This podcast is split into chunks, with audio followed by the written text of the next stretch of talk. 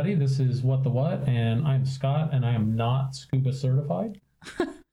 Jeff, I am scuba certified, and I am going to Oktoberfest tomorrow. I am, this is Renee, not scuba scuba certified, and I'm not going to Oktoberfest, but October is, I'm going to go on record, the best month of the year. I do like October. It's the best. There's good stuff that happens. Arguably, the, I mean, fight me on it. I mean, it's it's the best month. And I was born in November, so you would think, but no, October's the best. Well, you're very giving to let us have the other month being the best month, and right. that doesn't necessarily have to be your birth month. True. There you go.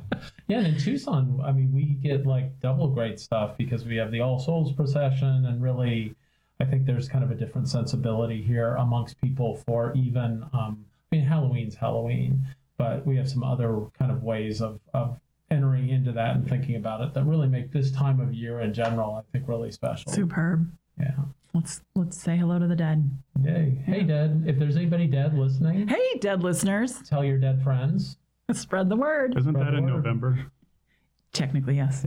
And November has two holidays, Yeah. which makes it the best month. Because that's actually three days I don't have to go to work. Two holidays. What other? Uh, Veterans Day. Yes, Veterans Day and Thanksgiving.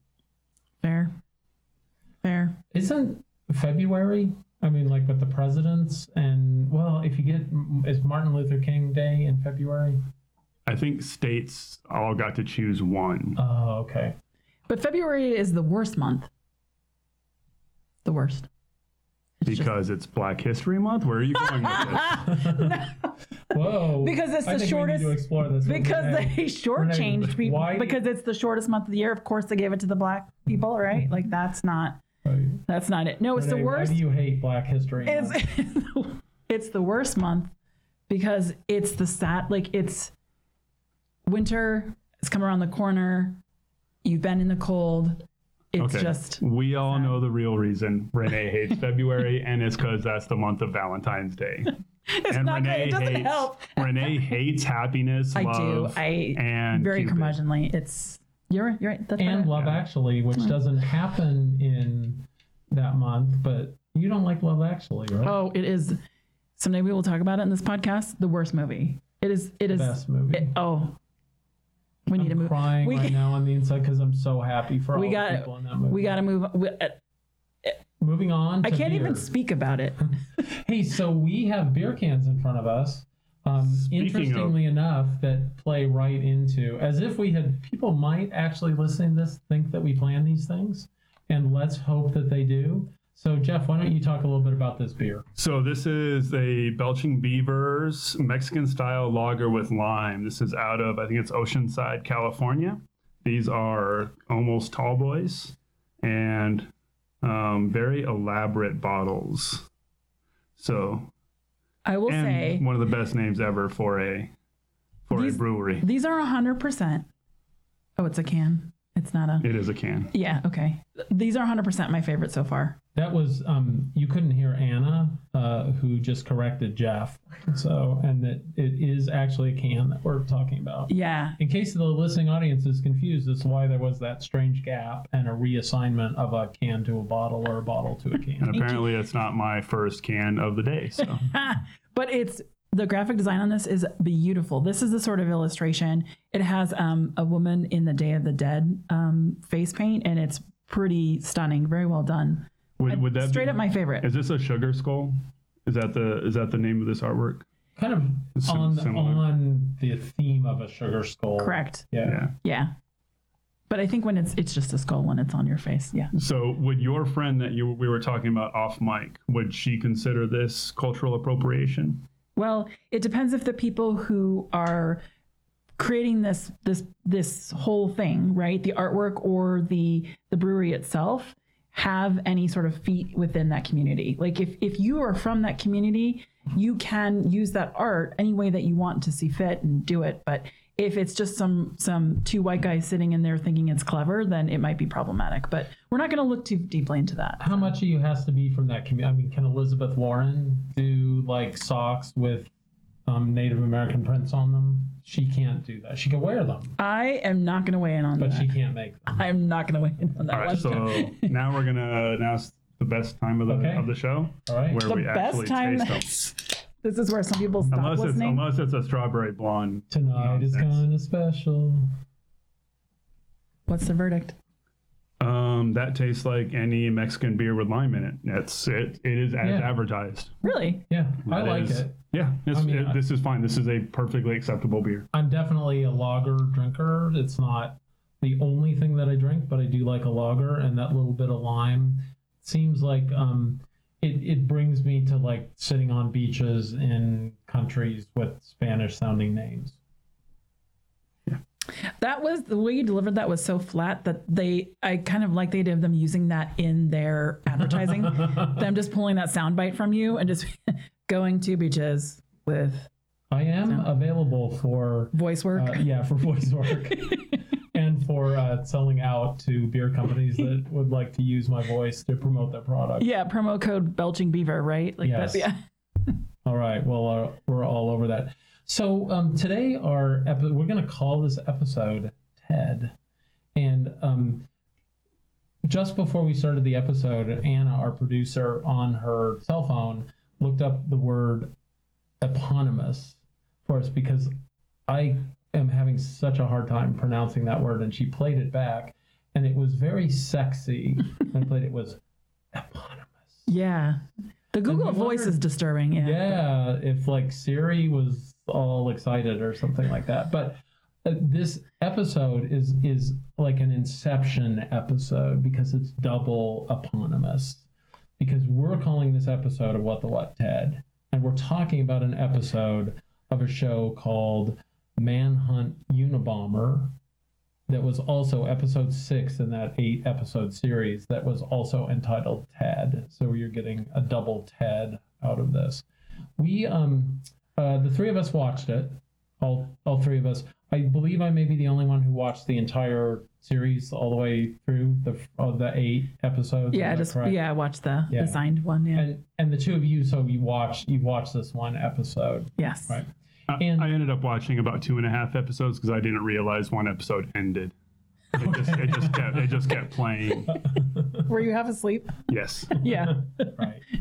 So and there and and I will say that this episode um to me was um really kind of um artistically satisfying. I mean, I thought it was really beautiful. It was kind of slow.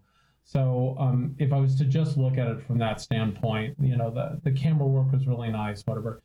It was a real step away from what the rest of the series had been, which was basically sort of following the story of um, there's an actor Sam Worthington who played a real guy named Jim Fitzgerald who was an FBI agent and um, some of the other people who were who were some real people who were uh, who were were were looking for the Unabomber and looking for the Unabomber over a period of a lot of years. And the, the series has a bit to do with how they actually use language to um, to sort of ferret out where he was and find him. And we're not going to really do a deep dive into that.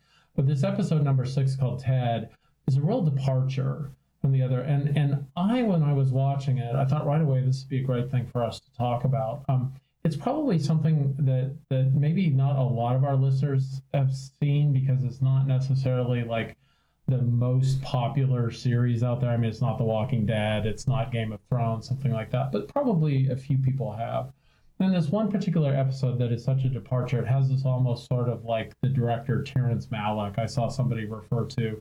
There's a there's a letter that that Ted Kaczynski is writing. The FBI investigation is totally out of this episode, which is not true of any of the other seven episodes. The other seven episodes are really about the FBI trying to trying to find him and pin him down. And so what we come to is um, I, am going to interpret a little bit, and then I want to kind of throw the question out to you to see what we think.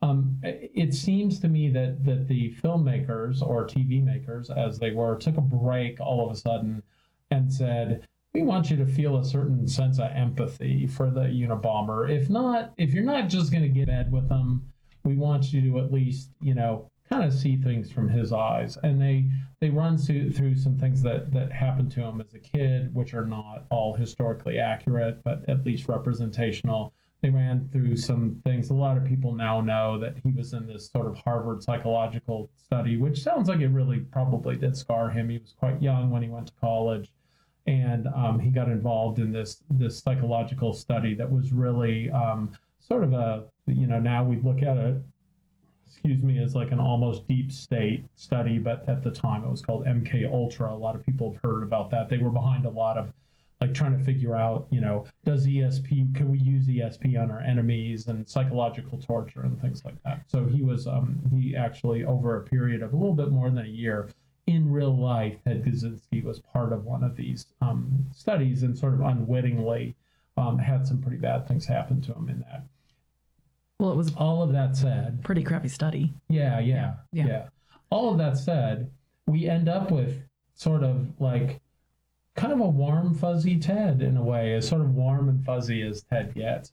And my question to, to you, and I think maybe we will ferret out some more things that happen in the episode just by kind of talking here, but really, like, what is the responsibility of the filmmaker to be accurate? And also, does the is the filmmaker re- respond? I mean, does the filmmaker need to make us feel empathy for somebody who kills who who ultimately ends up killing people and ultimately ends up um you know really landing on you know maybe having some strong thoughts about how things should be but acting in really cruel and brutal and capricious ways to sort of see that person's um, their will come out. So what what what is the filmmaker's responsibility in a situation? And I really don't know. I'm conflicted about this. Well, so here's my question: Did you feel empathy for him? I did. I reluctantly felt empathy for him. And I don't think beforehand that I would have at all. And I know enough to know that I was affected by watching that episode. Hmm. Did you feel empathy? I don't know. I don't know how much I felt empathy for Ted, but I did feel more anger towards the CIA than I did No towards Ted. Oh, shit. Yes, So that was some fucked up stuff. yes.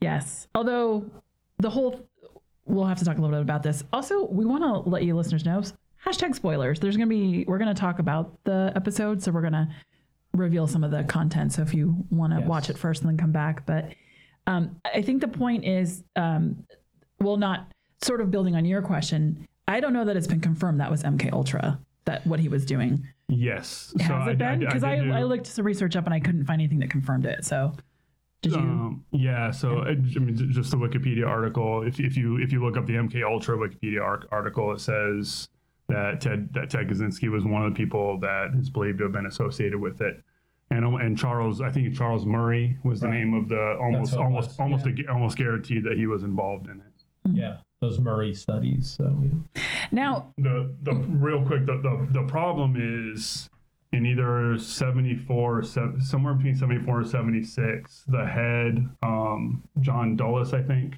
the head of the cia ordered the destruction of all records of Right. mk ultra right. and there's very little remaining so it's very hard even though everybody suspects that ted kaczynski was in the study and charles murray was running this particular study Right. there is almost no documentation of anything because it was all destroyed in the 70s Right. Right. I guess that was my point. Was like it's a it's strongly believed to be so, but it necessarily hasn't necessarily been. And so my my degree is in research psychology, right? My undergrad. Um, that makes it sound like I have a grad degree. I don't, but I'm just saying that.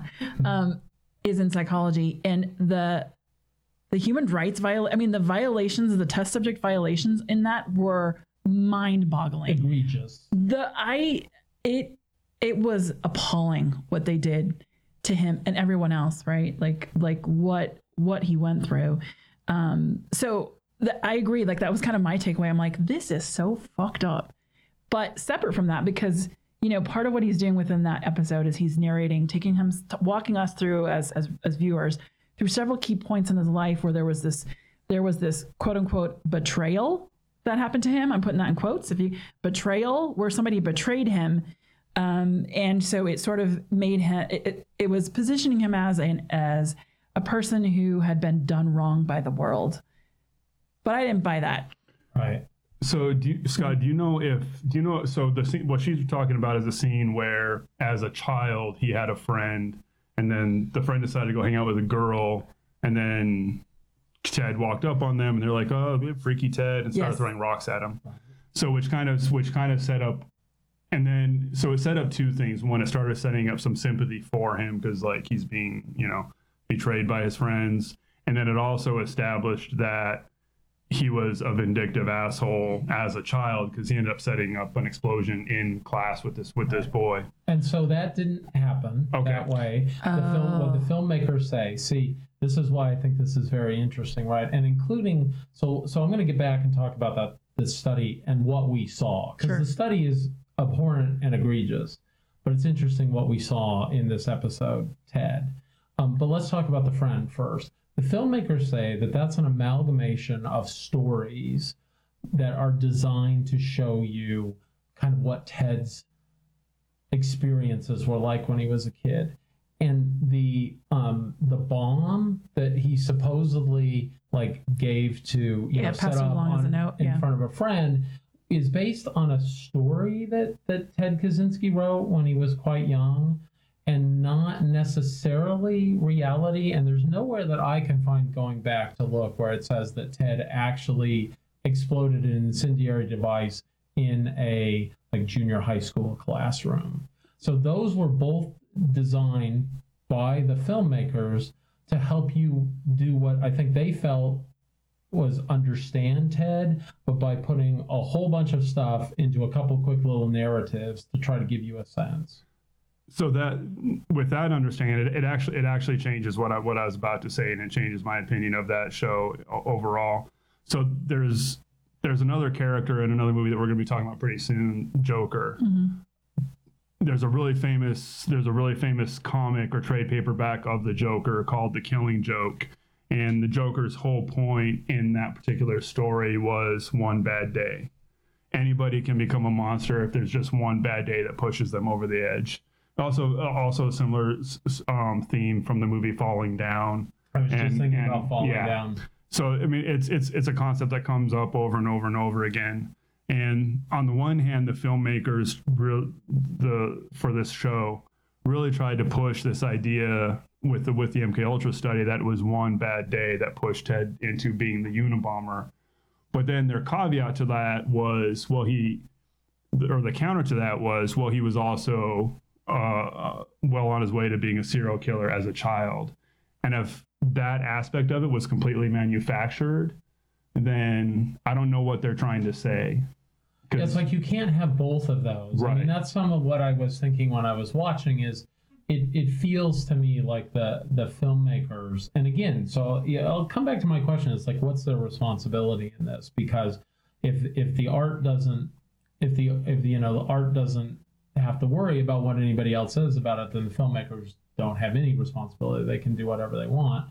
But if he's sort of this like maybe autistic or on the spectrum or something kind of kid who really can't read and understand what people are thinking about him that causes problems for for him and if things happen that way and he sets an incendiary device you could you could sort of look at it and have kind of one kind of idea about him if you look at what they set up as these Harvard MK Ultra studies, you might go, "Oh, that's the thing that triggered." Like he was sort of this way, and that kind of pushed them, you know, over the edge. Or is it something else that you know that just sort of comes along? Well, maybe it's the sense of isolation that he has, where he's just so far away. You know, they have him sort of like he fantasizes not in a real sexual way, but he fantasizes about this woman in town who's a librarian. Now, there's no way they could know if that actually happened or didn't happen, I suppose, unless he probably said so. But even that is sort of designed to to say at one point he says, you know, it wasn't supposed to be like this. I think that's the last line of the episode is Ted saying it wasn't supposed to be like this, and he's sleeping with a bomb that he's just made under his bed, right? So the filmmakers are like, I don't think they quite know what they wanted to do with that episode either. Yeah, and I I mean I think they did. I think they were trying to um I think they were actually going at it a little bit too directly in some ways. And but it wasn't a it was one a single episode. I think it was probably ran the runtime is about 45 minutes. And and I think what's what's difficult is that they were showing us these moments where they I think they did do, do a very good job of showing us his social isolation. And he was narrating about these moments he felt were kind of pivotal in his life that kind of pushed him to be so alone. But there's this one moment within towards the end of the episode where he uh, where he's been invited to the birthday party. He, he, clearly has made this connection with his young boy. It's it's the son of the librarian, and the and that that that kid is just desperate for this father figure, and it's kind of like, come to my party. And Ted's like, I don't I don't know if I can. And the kid is, you can tell, just like wants this connection, and and Ted sort of it it becomes this sort of dueling thread within the narrative of him being like, am I going to go to this birthday party, which is symbolized by the the invite, or am I going to build this bomb? So at some point he's like he's like I'm going to go do this other thing, right? And so he has he has that little birthday card and he wraps up that present and he walks over and he looks inside and and that's the part like Ted Kaczynski as a young person suffering with social isolation. I feel I felt really intensely about that, which is why I don't watch a lot of dramas. I felt very sad for him. It was very crushing to see someone isolated as a young person who hasn't been supported and doesn't have the skills. But by the time he is walking up to that door, he is a grown man. And it is his job as an adult to get over himself, right? So when he's looking at himself in the reflection and he's looking at this kid and then he decides to not go inside, at that point, it's all him. It he is totally responsible for that. So I was like, pull up your goddamn big boy pants and go inside and make human connections. But you're the one, no, they didn't push you away. They didn't betray you in any way. They wanted you there and you chose to not be. So by the end, I think they were trying to say like he almost, but he could. By the end, I wasn't, I was, I wasn't buying that part, right? So, so to answer your question from my perspective, filmmakers, artists in general have the same responsibility everybody does. T- tell the truth as best as you can tell the truth. And you might be wrong and somebody might come along and tell you why you're wrong but at that moment do the best you can to tell you to tell the truth. And from what I, I don't know a lot about Ted Kaczynski, I've never studied him, but just the little bit I've been reading to, to prepare for this, um, ultimately, what ultimately besides just manipulating the audience, they also didn't honor the subject they were talking about. Ted Kaczynski, um, he never felt any contrition, never showed any contrition for what he did he in his mind regardless of how regardless of how that mind was manufactured in his mind he had a, a argument and he had a purpose and he had a reason for doing what he did. And the way they framed the story the way they told that story takes away his agency and absolves him of any responsibility. Um, he had he had his manifesto. He had a reason for doing what he did. And they're trying to say and they're trying to say well he he could have gone a different way maybe. Also, could have all of us. He chose he he he to the point where when he was getting ready to stand trial, he refused to let his lawyers make an, an insanity argument, and he ended up pleading guilty to all the charges mm. to avoid even anybody even suggesting that he was crazy. Um, whether or not he was crazy, whether or whether or not he had a diagnosable mental condition is is debatable or w- even if he did what that actually means but right. he clearly he clearly had agency he had an agenda and he was fulfilling it. The best thing to do is to show that even if it gets uncomfortable show that so that we can evaluate what the truth that what we think about the truth and not try to mix these uh, mixed messages. Because at, at, the end of the day all, all we ended up watching was fantasy. Yeah and here's another thing to think about too. At the time that this episode, this fictional episode, maybe based on some, you know, the, the letter that he wrote his brother is another amalgamation. Like that's not actually a letter that he wrote his brother. That's pulled from lots of different things that he wrote, but it is sort of cobbled together. So they try to make it sort of feel like almost one day he sits down. It's like it's almost the one day thing, but going the other way, right. almost like Ted Kaczynski could have pulled himself out of this. But let's not forget, by this time in the narrative, he's already killed people, maimed people, sent the bombs out. I mean, he's down the road. If we're supposed to believe that he had the opportunity to be a good guy, I would have wanted to felt that he had the be, the opportunity to be a good guy before he started sending the bombs out. Like after the fact, he just doesn't get a pass from me. It's right. like, yeah, okay, you help a kid with his math great. Maybe that makes you feel a better, a little bit better about yourself. But you've still killed. I think what killed two people, three, I you know, injured. I think a dozen. Yeah. And you know, put a bomb on a plane at one point. It just didn't happen to go off. So you know, this is like not a good guy that we should be feeling at that point in his life empathy or sympathy for. Yeah, I think so. I think they were trying to show a diamond in the rough. They were trying to tell a diamond in the rough story. Like you see, all you see these feel good stories every once in a while on Good Morning America, where the homeless guy was found and taken in and given a makeover, and turns out he has like a world class singing voice, and and if somebody had just appreciated him, he would have been okay. If if Hitler hadn't failed his art class, right. there never would have been. It uh, shifts the blame know, on society to like, Yeah. yeah. and while society has some blame, you know, well, there is some blame to shift onto society. At Yep. the end of the day, Yep, yep. um, yeah, some at the end of the day, people still have agency and still can make their their decisions and their choices.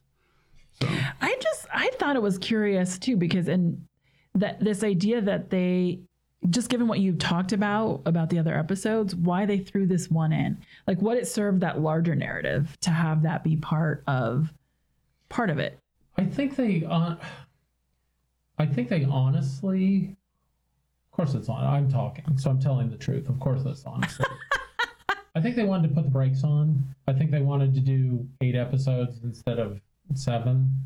And like they because they were at sort of a critical point, like they the they get to the point where the FBI is just about going to, to like they know where he is, they've got surveillance on the cabin, like all of that stuff is happening and then you come back in the next episode and it's slow and the FBI's not in it anywhere. Oh, I see. and Okay. it's just and I think it was just, it's actually kind of a nice dramatic device to just sort of change it up, surprise us a little bit. You know, don't have any of the FBI agents in it, whatever. So I, I actually kind of appreciated that. But it's really a well structured episode, and it, it's really it's quite beautiful. And Yeah, I I'm found just not sure that it was genuine or true. Correct. in, in that sense, it's very it would be very similar to the Band of Brothers episode, Private Blithe. All of a sudden, you have this one episode out of nowhere talking about this character that had nothing to do with anything else in the show. Wasn't really referenced later on in the show. Just like we're just going to stop and talk about this one random story. Yeah, it sounds. like I haven't seen. Huh. I haven't Oh, you seen- should see Band of Brothers. It's phenomenal. Huh. I don't know if I can handle it. It's it sounds intense. I mean, I, it is. I mean, it is intense. Yeah, I'm not sure about that. But I so, but I do want to touch upon this idea that about the truth of something, right? And and we had talked about that being sort of its own separate podcast, separate, you know, just talking about it, covering a lot of stuff. But if we look at it from from a writing perspective, we have this this form that we call creative nonfiction, which is this premise that you you stick mainly to the truth, but you take some creative liberties, and so you're putting it in the world saying this is close, almost based on a true story, but not quite. And and and I and I think that's an important space for us to hold as as creative people and artists. And so so in that sense, like for me, part of I don't want to universally say no, that isn't something you should do because an amalgamation is something I would use as a writer. Like I would I would summarize some childhood experiences and maybe put them together as one. And so that that I think isn't inherently problematic. Right, but are you? But is the creator using that device to highlight the truth or to misdirect people from the Correct. truth? And that's and that's the distinction. Well, and and I would say correct, right? Like like the intention, but I felt I think it could be argued that they felt they were giving the truth. That that that he is like he did blow people up, but he also had this other part that wished for something different. That doesn't necessarily mean it's false. Yeah, there's a Native American saying that is something sort of loosely that's like, I don't know if the story that I'm about to tell you really happened, but I know that it's true. Right? So there's a way of doing that.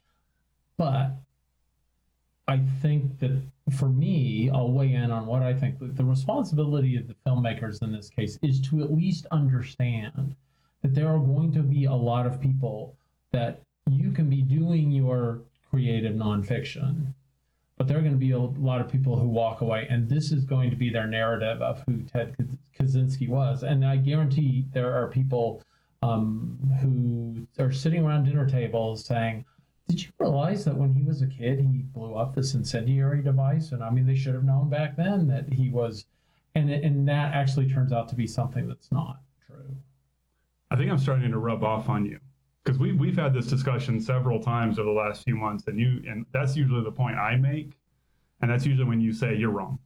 Eh, you know, you know, there's there are some fine lines on some of this stuff, and like I remember, I got like really sort of up in it over the movie Fargo, which I really like the movie Fargo, but at the, you know, I think the beginning of the movie Fargo, it says something like based on a true story, and everybody starts saying like, wow, that was such an interesting case that happened with that car dealership in Fargo, North Dakota, and it's like, it's not a true story. It's not even close to a true story it's based on an idea of something. And I think that the Coen brothers actually were kind of playing with that a little bit, Sure. right? I mean, that was, they were throwing something out that entirely didn't happen, and they had everybody believed it. I Hi- History Buffs, uh, a channel on YouTube. It, it's great channel for this kind of for this for that very topic, and they they did an episode. They, he talked about Fargo and that it was it was not true. Right. But I mean, uh, there's I'm watching this new uh, TV show, um, Sunnyside, which is one of the new NBC comedies, and um, I won't go into the plot of it, but at one point they're they're they're theoretically teaching each other history, right? And um, they're playing this game about um, figures in history, and they're trying to make it fun. So they're doing it as like um, they're doing it as this game where like you get the clues and you have to guess who it is. And at some point, it's Tyrion Lannister, right? And so like who isn't histor- it's all made up, right? It's purely fiction, right? I think there's something interesting that, That was happens. a with- Game of Thrones. yeah, Ga- yeah, that was a Game of Thrones. Yeah, Yeah, I Right. didn't get that, but I, I nodded because I wanted you guys are like you. I You guys just- didn't want to look like you didn't yeah. know what I wanted you to think I was cool. I was like, come on, Tyrion. You guys know, right? Tyrion Lannister. Um, and there are there's something about the experience of art, particularly filmmaking, which is a very visual experience, TV, that does feel real. Like uh, like certain things feel like they happened, and and so so people will sometimes. So there are people in the world who I have heard, I have heard tale of people in the world who wanted to know at what period in our history Game of Thrones happened. Meaning they wanted to understand where it fit into our timeline 1347. right? When did we have dragons? When did we have So so I'm only saying that in the sense that like the ability to parse story from history is is not something we're particularly strong at as humans. That's why story exists. We can confound people very easily. So we do have a duty as humans to sometimes track out track down the truth, which is maybe separate from the duty of filmmakers to be true. I would say, perhaps, potentially. Yeah. It- okay. To the to the to the little old lady that was calling the Coast Guard, asking them when they're going to rescue those seven people off the island. True For- story. Gilligan's Island. There, there were people that were legitimately concerned that people were stranded on an island. Wait, I thought that was a documentary.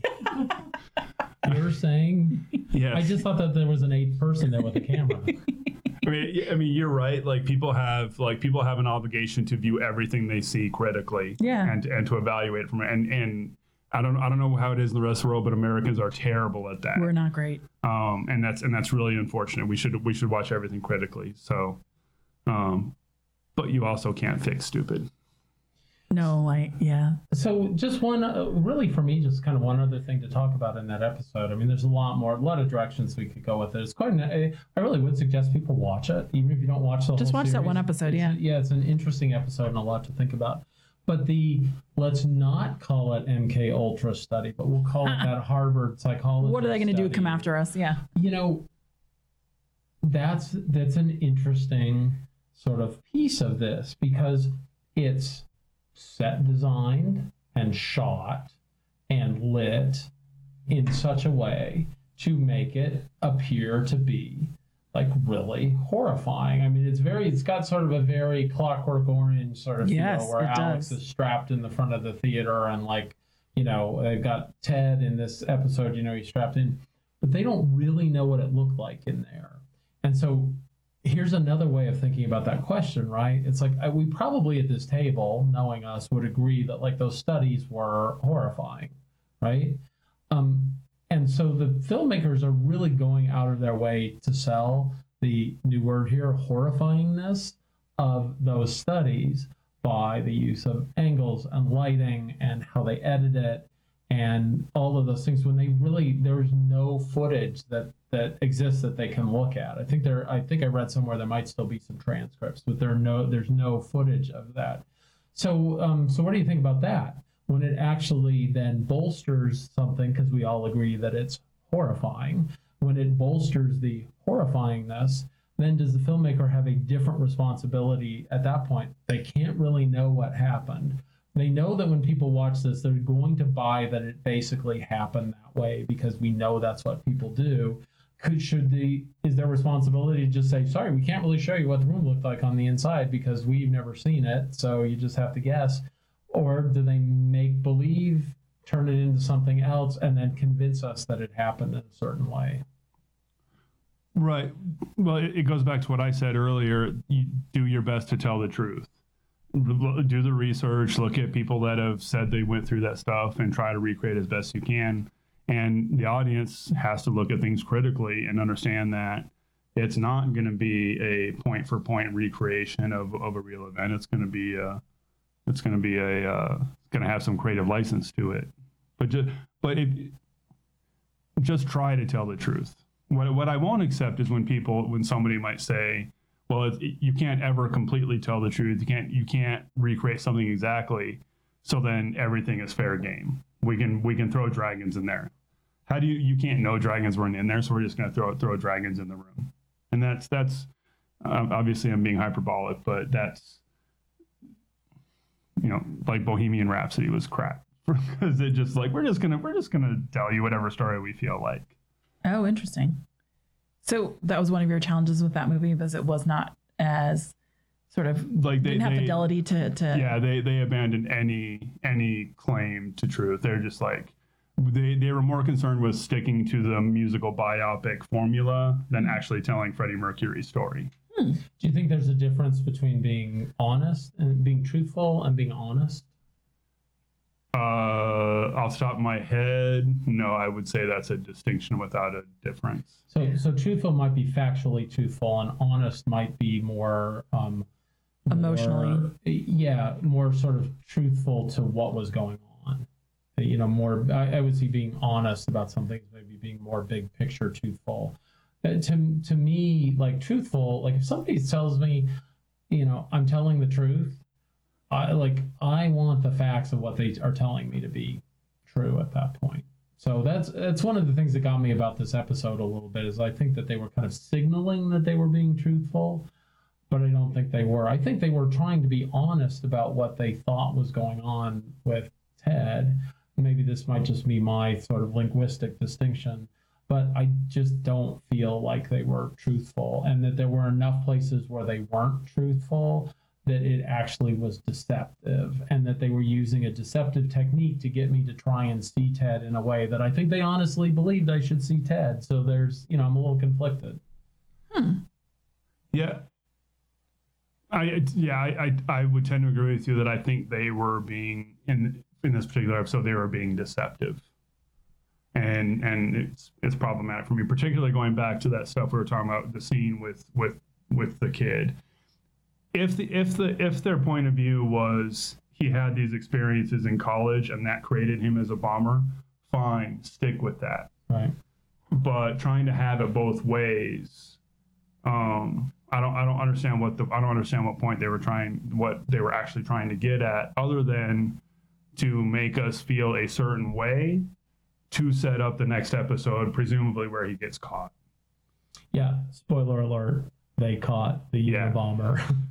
so and i and i think that's i think i think they were more interested with and, and a lot of shows do this. They're like we want the audience to feel a certain way at a certain time so we're going to shift the story to push you into that feeling that way. And they're not really worried about the truthfulness of what they're saying. And They're I- just- and I guess because I'm not like I I guess I'm less interested in that. Like I, I should say I'm less interested in in the the accuracy of something.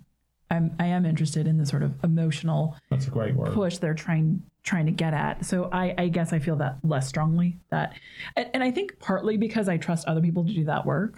Like we, we live in a society and I know like someone like you, Jeff, would like you're more likely to track down and like say like actually this is what happened, this and this. and and I and I engage with enough people who can be like, no, I'm much more fanciful. So like I'm much more I I am interested in sort of the the amalgamations and the and the way um, of of sort of like building narrative that maybe is sort of a distortion a little bit of of what actually happened and I find that interesting. Yeah, my so my pattern. If I watch anything that's historical or anything that says it's historical, Yeah. as soon as I'm done watching it, or sometimes halfway through watching it, I will stop it. I will go research it. I Yeah, will look it up because I want I want to know. Right. Um, I want to know before I before I form opinions about the world based on this thing I'm watching. I want to know if what I'm watching has anything to do with the world I actually live in. Because nothing makes you look dumber than being like, those damn Mayans were terrible people because of what they did to those other Mayans, and you're like, oh, sorry, Mel Gibson's just an idiot making shit up. I think that's a great place to leave this discussion. And Mel, The Mel Gibson is an idiot just making- an idiot It's just an making idiot, shit yeah. up. That's actually the yeah. title of this episode. yes, it's not Ted. Scratch Ted Anna. Can you change that? So, Yeah. um, so I thought this was fascinating. So thanks for engaging and going down the road with me on this. Is there anything else that you guys have to say about the episode? Jeff had a very about cool pointed- stuff. I, I think we just came full circle because Mel Gibson was in that movie where he was basically where he was the subject of MK Ultra. Which And one? now, oh, what movie? It was a movie with Jodie Foster. Jodie Foster. Taxi driver. No, no, there was a movie like I remember the movie where he where he like they had his eyes propped open real big and they were doing experiments on him. Mel Gibson. Yes, this was an early early two thousands. I think maybe now we know what happened to Mel Gibson. That Yeah. explains a lot. MK Ultra. MK Ultra. so. So what are you guys into? What have you been What have you been looking at, listening to this week? You got something? Um. So actually, I caught an episode, and I I'm s- I don't I didn't look it up, but there was an episode on a documentary on Netflix where, uh, it, in short, I've been doing some research on gender equality in Rwanda, and it, it is absolutely fascinating. Hmm. What's it called? Yeah, what's it called? Well, that's the thing. I can't remember the name of the actual show. Like I was, we, we, I was, I was scrambling trying to turn off air conditioning and get lights set up We in will- this room. So We'll put it in the show notes. I, I forgot to I forgot to look it up, but but it, it, it was a springboard for me to look up some other stuff. And what's happened in Rwanda over the last twenty years is absolutely fascinating. Um, it's it's and it's really something. For for example, um, Rwanda has Rwanda has led for like thirteen or fourteen years straight the number of female representation in parliament. They have they have some like six- 60 percent of the parliament is female in hmm. Rwanda, and it's because of a- after the genocides in the nineties, where eight hundred thousand people were killed, the the country was like seventy percent female. So they had so they they, they actually Had wrote to. it into their constitution that at every level of government, the representative body will be at least thirty three percent female. So it's been really fascinating reading that and seeing what kind of effects that's had on that country. You got anything this week, Renee? Yeah, I'm. You I'm well, you've been in a writer's retreat. I so have. you've been under deep cover. I don't know. I've been reading a lot though, so um, I'm like the total opposite of Jeff. Like I'm like I have gone off planet. I am now reading. Uh, so I just read the novella "All Systems Red" by Martha Wells, and it's about an an AI unit that becomes sentient, and it is so hilarious. It's fantastically well done. It is um, one of those books where uh, you know, as a writer, uh, I read a book, and lots of times I feel like this like sort of despair when I read something really, really good because you think, God, they're they're doing something so different from me. And and Martha Wells is a very brilliant writer who writes really, really entertainingly in that she writes really short sentences, but she just has this really great idea. Uh, The setup, this world, the world building is fantastic. And I think I'm like, she makes it look like I could do it. I could do it with Martha Wells. I'm gonna go write All Systems Red. Like I'm gonna write an equivalent of that. Um, so it, it was really exciting because most of the time I'm just I read a lot of good stuff and then I'm just depressed. I know, it, you know, I felt that way reading Hemingway.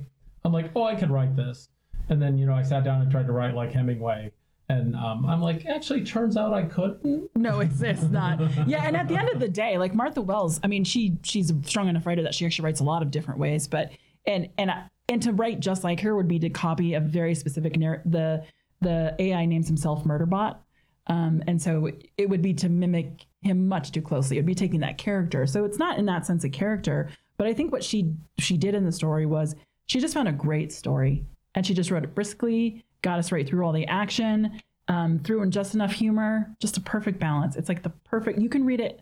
I read it in less than 24 hours. Go out there and read it. It's great.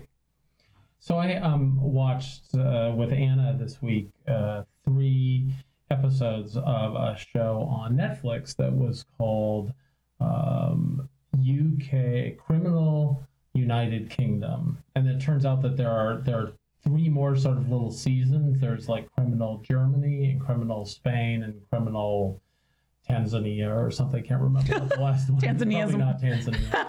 But um, I um, I have a secret man crush on on oh what's his name?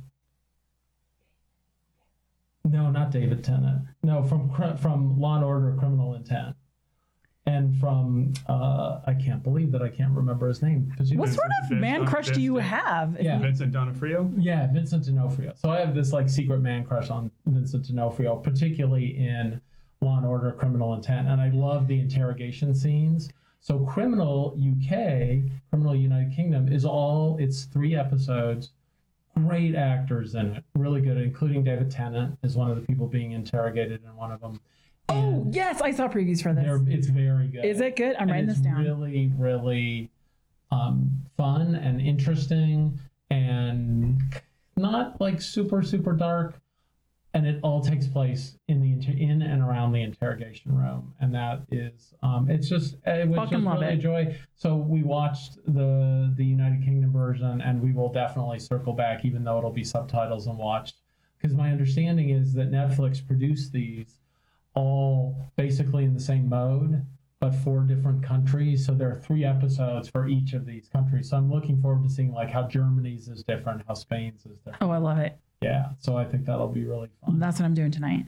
Go watch it. I'd love to know what you think. Okay. Good. All right. Well, this has been What the What. We've been talking about Ted, the sixth episode of the uh, Manhunt Unabomber uh, series. And uh, I really appreciate you guys both watching it and talking about it. I know it's been on my mind, so I think we had some interesting things to say.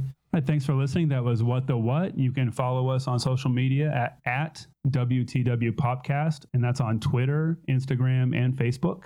You can also email us at WTWpopcast at gmail.com. And I just want to point out to everybody that that is Popcast. So we're talking P O P cast.